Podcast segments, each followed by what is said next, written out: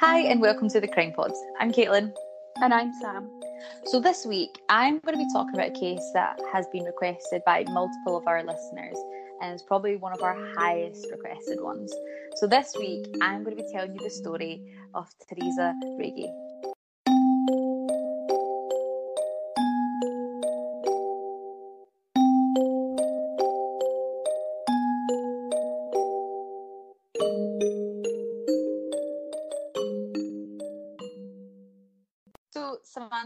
Have you heard of this person? Like, do you know anything about her? Does her name ring a bell or anything? It rings zero bells. It's just not coming to me. What? I know. Okay. So this is actually set in Edinburgh. So I can't believe I've not heard of it. Then. Yeah, and it's actually set not far from us, like what happens. So I will take you way back to the start. So Theresa McCrane was born in Bakersfield in California in 1963. Trying to find out about her childhood and even if that's her correct last name is actually quite difficult because she went by her married name for this case, which is Theresa Riggi. She was, like, we hear about her mum, so her mum Patricia, but I can't really find any information about her dad either. As far as I'm aware, she was really well educated and was quite musical. She actually played the violin really well. And she lived quite a sheltered life. Like, she hadn't held down a job since graduating high school in 1982. And there's a couple of reasons for that. The main one being that she had an accident in her teens, which left her unable to do laborious work. And actually, she was unable to function to play the violin and sing. Aww. So she lost that talent, which I wasn't musical. But I know that music and sport is a huge part of people's lives. And to lose the ability to do that must have taken quite a hit. But I think as well, the fact she was sheltered and didn't need to really work also kind of is why she didn't. She was quiet and she didn't really have much close connections to her apart from her family and then her husband. So on September the 30th, 1989, she married an oil and gas engineer from Colorado, called Pascal Riggi. They had a Catholic service by the local priest, and pretty much soon after they married, she became this housewife and she just loved it. He had a really good job. He worked for Shell. The dream for your husband. Yeah, and he had a very, very, oil and gas engineer for Shell is really, really good. So they were very money orientated. They were said to have lived this really good life and they just had what they wanted. They would go out for fancy dinner. Their houses always just looked amazing. And they had to do this, so they basically would follow the money. So they went wherever the money was, which meant they kept moving he kept moving around with Shell. In 1990, basically still in their kind of honeymoon period, not long after they've got married, they actually moved to Denver in Colorado, which is where Pascal is from, but that's over 1,000 miles away from where she's grown up, this kind of sheltered life, for his new job. When they got there, obviously, she's from California. She loves the summers, everything like that. However, the winters in Colorado, they're pretty famous how cold it gets. So she really wasn't used to that. So they decided to follow the job further for more money, somewhere, a bit warmer. So they moved to England in the winter of 1997. As you can imagine, this is a huge move. Moving 1,000 miles across America was big, but they've now moved continent, which is a big, big move for a girl that was quite sheltered and quite close to her small family. So when in England, he continued working for Shell. She wasn't too keen on the summers here. I don't think really we have summers in the UK, but for people that knew her in England, she said to have quite a quirky personality. But their relationship was really solid and they were just a nice couple. As I said, they had loads of money. They had nice dinners. They travelled the world. They used to host large parties for his fellow Shell colleagues. And this is what Theresa loved doing. So she would really show off with these parties. Visitors would actually be taken aback. They'd come in and she's clearly spent all this time decorating the table and putting on these amazing multiple courses dinners when it's really just hosting her husband's work friends, but she would make it way above the effort than any of the rest of the wives did, which to some they'd be a bit oh right, okay, but then they're getting treated So they would kind of just let it go and just accept that that's what she was like. It all sounds pretty picture perfect, but one thing that wasn't about Theresa's life is she was trying for a baby, but they naturally couldn't fall pregnant. She felt like her life was just missing the fact they couldn't have a child. And they were pretty unsure why they couldn't. It wasn't like he couldn't or she couldn't. They actually don't know why they couldn't. So in the early 2001, they actually went through IVF, and she was implanted with 2 embryos, and the rest of them were frozen. Now, they said that sometimes with the 2, neither can work. Sometimes both can work. They're not too sure. But she actually falls pregnant with twins. And as you can imagine, like, Pascal was a bit worried, however, about having kids. And this isn't because he was worried about becoming a dad. He was actually starting to grow concerns about Theresa, as he believed she wasn't quite herself, and the relationship was starting to strain. Now, there could be so many reasons for that. The fact they've moved to England is a huge one, but also the fact they've been trying and can't have kids. So I think he was a bit worried. However, falling pregnant with twins, he's completely pushed that to the side because he thinks this is what she wants.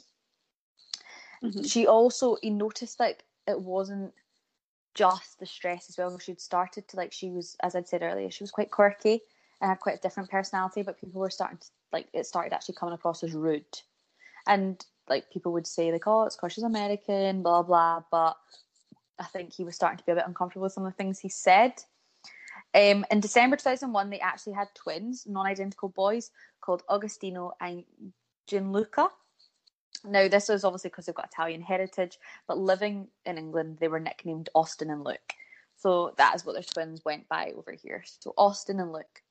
She started experiencing postnatal behaviour, so she refused health visitors to come into the house and actually brought their crib into her room.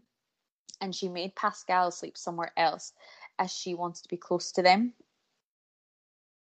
Okay, right. So she actually wanted them to be, like, next to her, and he had to, like, leave and go into the room. As you can imagine, they're sharing very little intimacy, and actually by this point love, like, people actually noticed, like, they weren't as loved up as they should be, especially this loved up couple who've just had babies. You think this is, like, the time they would be the happiest, but it wasn't. So when it was time for the twins to move into their own room, Pascal got to move back into the main bedroom, but she actually then moved out that bedroom and built a bed in the boys' room and began sleeping there. So she would share a bed with her son, like, with her son's, like, a bedroom, sorry, with them, and Pascal would sleep on his own in their bed. Okay. She then decided upon herself at the end of 2003 to attend the IVF clinic again, and it worked, and she fell pregnant again. So at this point, Pascal was like, well, I'm noticing these strange behaviours, however, a new baby coming in, this might make everything better. On the 9th of August, they had Cecilia, but they actually didn't have her in England. Just prior her birth, they actually moved for another Shell job, so they moved to the Netherlands. Okay. And Cecilia was born in the Netherlands. Theresa, however, wasn't a fan of the Netherlands and began complaining about the poor antenatal standards in the Netherlands, and she wanted to move back to England. At this point, their relationship was working so much better, and they were a lot happier. So Pascal agrees, and they move back to England. However, when they get back to England, things start, like, going a bit wrong again. And she actually goes for IVF for the third time. She goes for the third time. However, this doesn't work.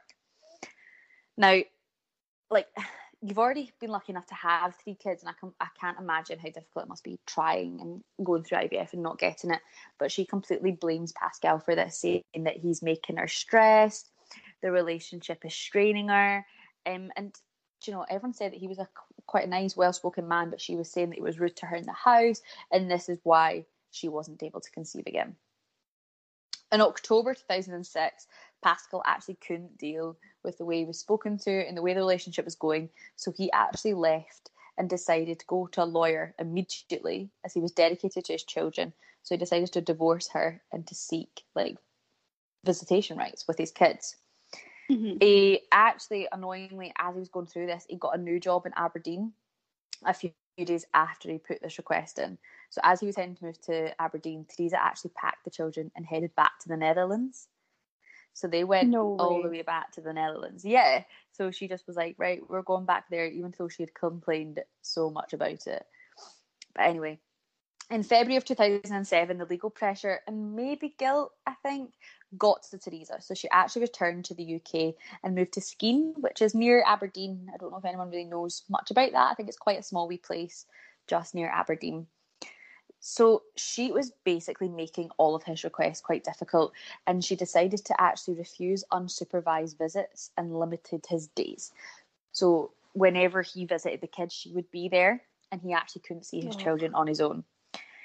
He was basically offered good visitation terms by the court, however, and he did start creating like a good bond with them.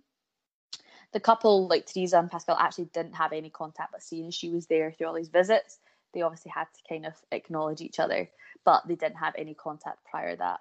He did have a concern, however, as Theresa decided to homeschool the children.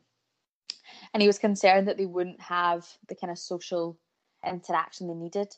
And then he also found out that every night the four of them shared a bed. Okay. So she would share a bed with her three kids every single night. So they were sheltered, but in like a dangerous way. It wasn't like a, oh, she just doesn't want to like have them running around in case they fall and hurt themselves. It's like she won't even have them going to school.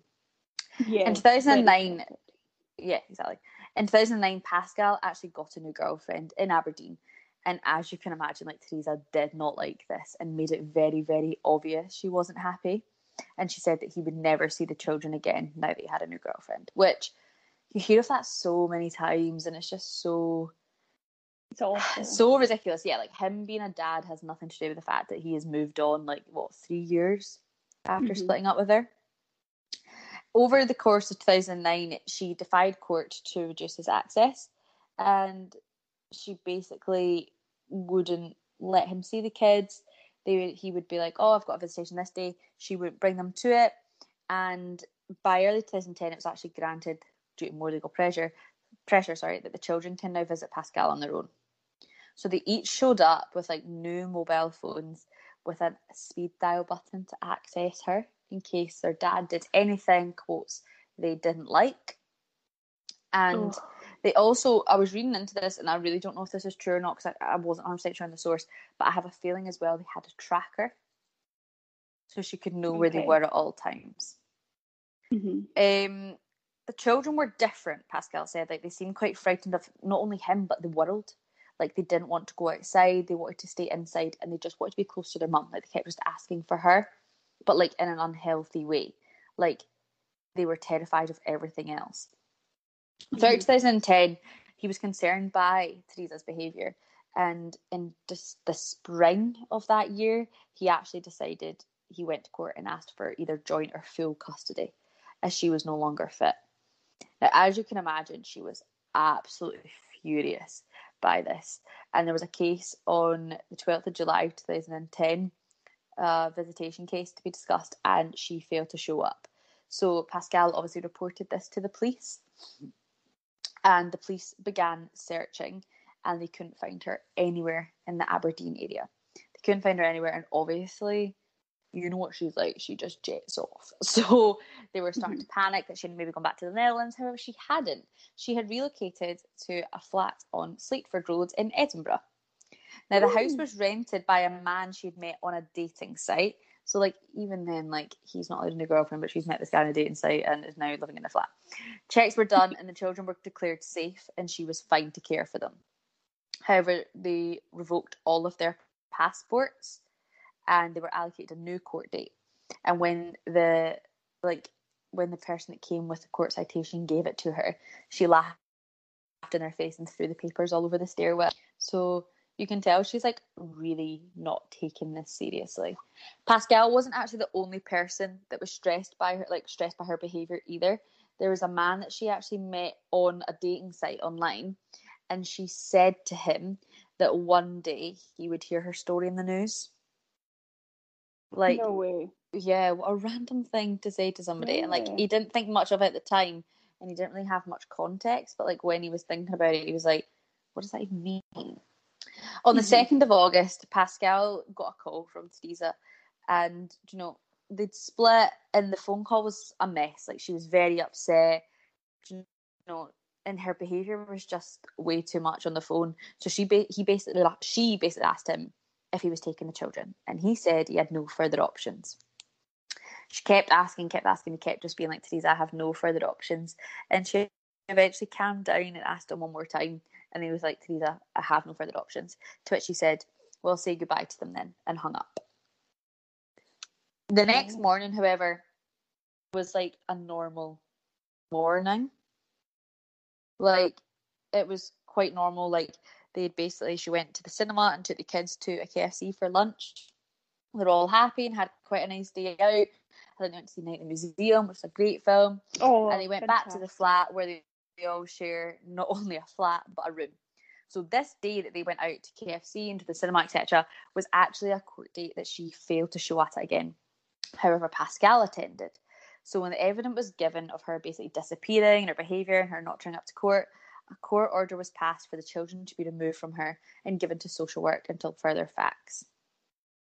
Couldn't on the morning, given to her, the husband, the dad. Well, I think they basically have to take them off her because he doesn't have full contact yet.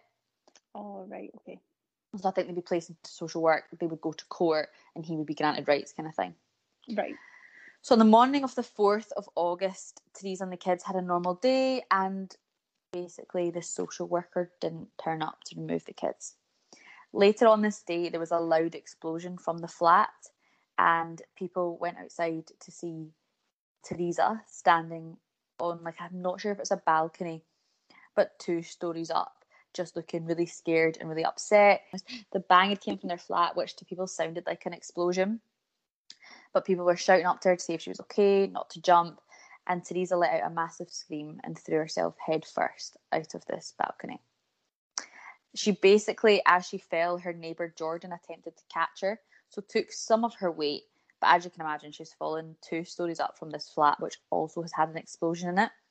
So people have tried first aid and all 3 emergency services are called as she's lay dying. The neighbour, however, it's actually not neighbour. I think it's someone that owns the flat block. I think it's like the kind of building owner. Noticed that obviously there's been this massive explosion and Theresa's now on the ground fighting for her life, but none of her children are accounted for. So he goes into the building and into her flat to see if he can find them. At this time, this is when Pascal has heard the news in his office. So he basically, he's a bit panicked, as you can imagine, because he hears like different things going on. There's been an explosion in Edinburgh on a flat, and he knows that his kids live near there. So he actually deals with it in a very calm way, which, like, I don't understand how he did. So he just basically phones his lawyer and asks if he can find out about Theresa and the kids and make sure everything's okay. His lawyer goes and finds out and really quickly phones him back and basically tells him to leave work and to report into a local police station. Diane Smith, who's the family liaison officer, told him the following. So as this building owner had run in, he found 3 small bodies on the bedroom floor with a space between them, and he checked their signs, but he knew that all 3, which was 8-year-old looking Austin and 5-year-old Cecilia, had died.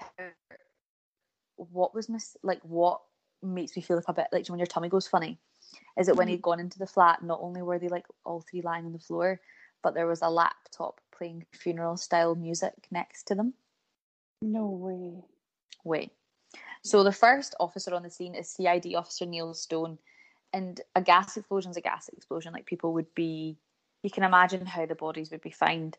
However, as he gets up there, he realises this isn't the typical scene of a gas explosion. So firstly, each child is lying in a pool of blood, a substantial amount. A gas explosion isn't going to really make you bleed out. And secondly, all 3 children were lying in a row together, as if they had been placed. Mm-hmm. He knew something was wrong, so when he checked their bodies, he found multiple stab wounds on each person's body and defensive injuries on their hands. This wasn't an accidental explosion. This was murder. Outside, Theresa was being watched by paramedics. She wasn't dead, but she had severe injuries, and she was found with a fractured pelvis and stab wounds. However, even though she had wounds herself, Theresa becomes the main suspect in this triple murder. She goes to the Royal Infirmary, which is the big hospital in Edinburgh, and that is where she is treated for her injuries and everything that's going on with her. Now, just to go back to the court order, basically the previous day it was delivered to social work, to go and take off the take the children off her. However, an administrative error caused a delay in the letter going, which is why social work didn't go, as it actually said she was a danger to them and needed to be taken off them. So due to an administrative error, the letter didn't arrive on the right day. In hospital, she came to which immediately she was charged with triple murder, and the only word she could really say was just the word no repeatedly. She was also charged with illegally tampering the gas hob and lighting it to cover up her crimes. Theresa's injuries were, for jumping out of a two-storey window, absolutely okay. She had a broken pelvis, a collapsed lung, a fractured leg and elbow, and some cuts to her body, which, you know, she could have died. Mm-hmm. So like actually, that neighbour kind of saved her in a way. Yeah, yeah. So she wasn't actually... However, she had stab wounds, but immediately they were kind of clearly self-inflicted. So she's attempted to stab herself. Right. They also noted as well there were 3 different knives were used, so a knife on each child, and there was little doubt on who stabbed the children. They all believe it was Theresa. But the thing is, like, why? Like, she was a bit kind of different, and she was, you know, but she loved her kids. That's something that everyone is like 100%. You know, Pascal said she was quite overbearing, but she would like never hurt them. And also, like, what was she attempting to do by stabbing herself? Because she used the gas explosion to like hide their bodies and to hide what happened. But if she was like, who would have done the gas explosion if she was then like stabbing herself? So I think she's like attempted to like stab herself to death as well and realised how difficult that is, and has then done the gas explosion thinking she'd maybe die in the gas explosion, and then eventually she's tried to commit suicide off the balcony. Mm-hmm. So it was kind of like she wanted them all to die together. Yeah, like a kind of suicide pact. Mm-hmm. Exactly. So they basically tried to seek a confession from her, and a psychological evaluation was done, but she was very religious, so actually asked to speak with the hospital chaplain. And this is when things actually started coming out. So she said that she felt like she had failed her children and she wanted to be with them always, which is why they believed there was that space on the floor next to them. Like, that was her plan, to like kill herself in the flat. So there's a space for her to lie there. So that's when all those theories we just spoke about was kind of confirmed, because we think she was lying with the children and basically just couldn't die, really. Do you know what I mean? Mm-hmm. She also went on to tell the psychiatrist that God had been calling her children to come home, and they also asked her to kill herself. She accepted she had knifed them to death, but completely refused acceptance that they were planned, and she murdered them. So she said that the deaths weren't planned and it wasn't murder. She was like returning them to God. She was also confirmed to have paranoid narcissistic personality disorder and was having a heightened episode at the time of the crimes, and her belief was that she was losing custody, which was a huge factor. Like, she wasn't in full control of her mind and she just felt like she was losing them, and if God was asking for them back, this is why she's done this. Now, a plea hearing took place in Edinburgh High Court, and the defence spoke on her behalf. His initial submission was that she would plead guilty to murder, but not guilty to murder, sorry, she would not plead guilty to murder, but to culpable homicide and partial defence through diminished responsibility due to her disorder. Donald Finlay, who was her defence, pleaded not guilty for her on the gas tampering charge. Now, actually, the Crown accepted both of these, which the gas one, it's hard to prove, and also, like, she's also about to go down for, like, culpable homicide. So really, fumbling with a gas tap isn't the main issue right now. The hearing was to basically determine what responsibility should rely upon her, because I know she wants diminished responsibility, but there has to be some sort of responsibility. Donald says she wasn't evil or a monster. Like, she loved her kids way too much, and when she thought they were actually going to lose them, she thought they'd be better off dead and in the hands of God than actually going with their dad. Lord King Clavin, the judge at this time, accepted that Donald had proven Theresa had a defence and the diminished responsibility. However, she would still require a custodial sentence due to the severity of these crimes. In the 2010, like, all of this was going on, but like, someone we kind of forget about, and I mention this a bit more later, is Pascal. Like, he's lost all 3 of his children and his wife, even though he wasn't with her. Like, this is a whole family, like, wiped out. And they had a service for them in Aberdeen, St Mary's Cathedral, and actually one of the main officers attended, which isn't normally the case, but an officer that was dealing with this actually attended the funeral. In 2011, she appeared at the Glasgow High Court before Lord Bracadale. She turned up wearing a white suit and a full face of makeup on, and she told the court that the children picked this suit out for her when they were still alive. Yeah. Lord Bracadale spoke about how much he loved her children and actually referred to it as an abnormal amount, which is true. He also noted she was not mentally ill but had a personality disorder. She was then jailed at the High Court in Glasgow when George Lord Bracadale actually described the killing as grotesque and truly disturbing. So, like, which is true. Like, when she's been jailed, like, that's what he says, which is, like, I understand that she was going through a psychotic episode. But he basically added on, the results of these acts is a devastating family tragedy. The father of the children, Pascal Riggi, and the wider family have been left utterly bereft by the loss of their children. And you, who had a genuine but abnormal and possessive love of your children, have lost them and are brought to the sorry pass. He said that while Riggi's responsibility had been diminished, she was still responsible for her actions. He said what an appropriate sentence would look like, and he stated that a significant custodial sentence would suffice, and he sentenced her to 18 years in prison. He applied a discount due to the diminished responsibility of 2 years, and then so it was 16 years basically backdated to the day of her arrest, which was the day she attempted to commit suicide. That's when she was arrested.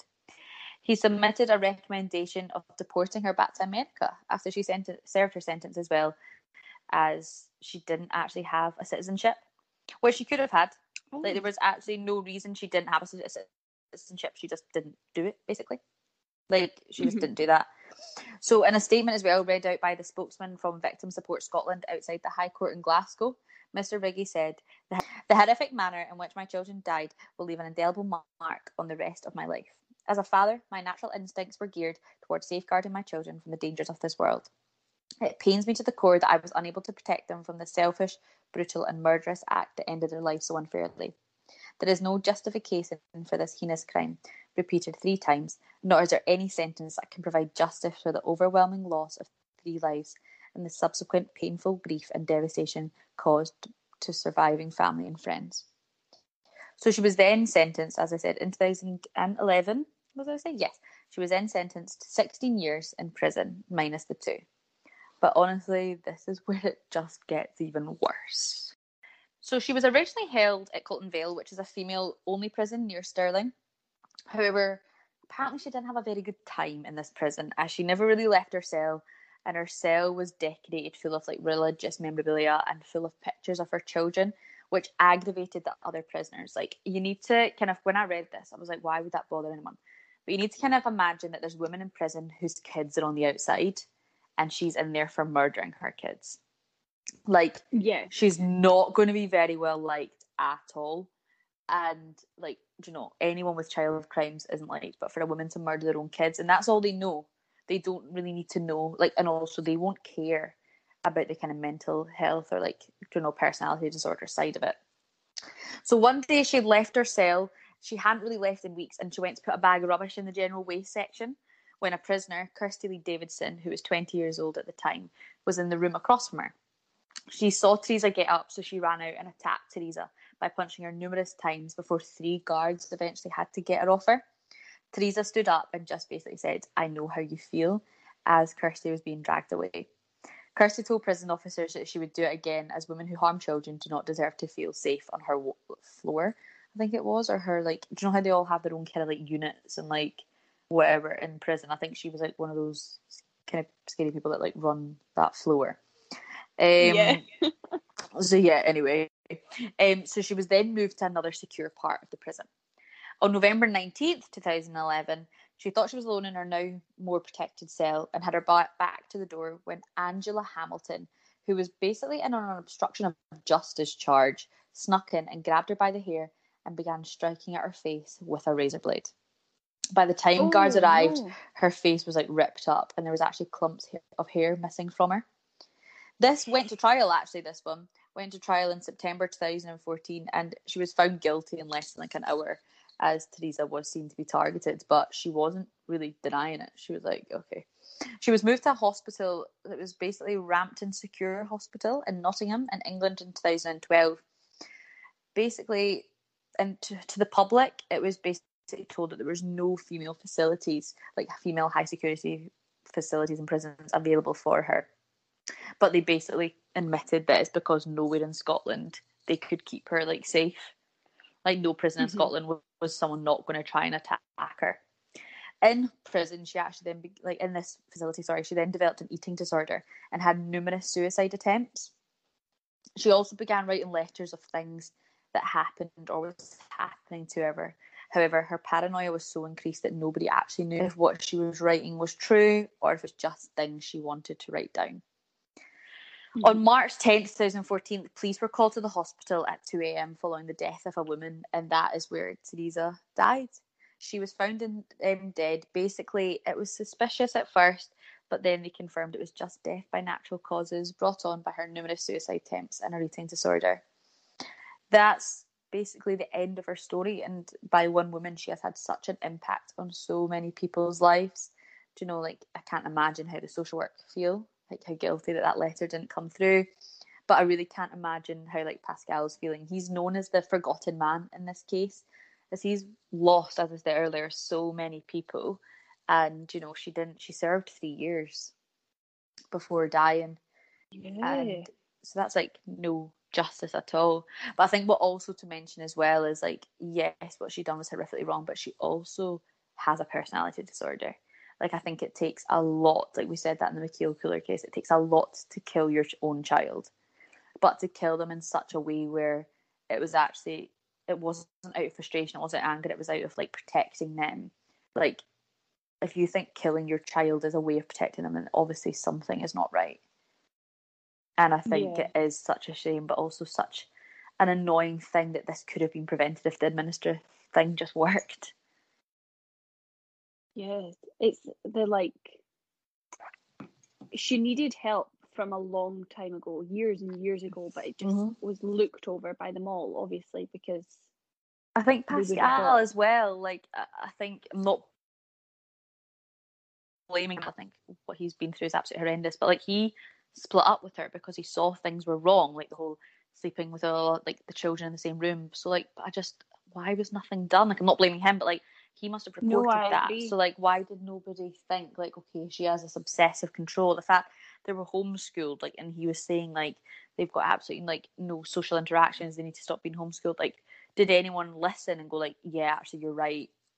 Let's look at getting them into a school. Like, I don't know if anything was done about any of that. Mm-hmm. It's, like, kind of an unfortunate system failure again. But, like, also, you know, even before the kids, she was acting a bit off, so nothing was done before that either. Yeah, definitely. So it must have just been this underlying personality disorder that nobody's really kind of clicked on to. Mm-hmm. Which I've realised I've heard this one before. Oh, have you? But only because I thought, the only thing I knew was about how the flat blew up and then she jumped off. That I did not have a clue about all this drama and everything before that. Yeah, yeah. Mental. And I didn't realise that, you know, obviously that she was put in prison and that she survived, etc. So I thought she died at the scene as well. Mm-hmm. The fact that this, like, I'm guessing it is very well known, but, like, I didn't know about it. I'm shook. Mm, yeah.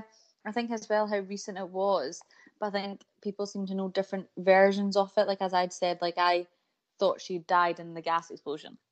Mm-hmm. Yeah. It was never a purposeful glass explosion, but I didn't know it was to cover up bodies. Mm-hmm. It was like it didn't have as big coverage as, like, you know, the Mikaeel Kular one. Mm-hmm, mm-hmm. It was kind of brushed over in a way. I think a lot of that could actually be, though, because Mikaeel Kular was known and so was his mum. Whereas, as we said, they're homeschooled. They didn't know anybody. Oh, yeah. They didn't have, like, you know, like, Mikaeel Kular had all these people searching for them. Like, they weren't even from here. And, like, do you know that none of them were at school, so none of them had, like, school friends. Do you know? Yeah. So that's a huge difference, is they actually weren't known. That's another thing, they didn't have the support network. Like I said at the start, she kept herself quite sheltered, and she's continued to keep herself sheltered, which is why this probably didn't slide under the carpet, but why not that many people were involved, because she's always been like that. She didn't have people involved around her, and that's probably why she was so protected to her kids, because she actually had three people that loved her unconditionally, and the thought of losing that was just like way too much to handle.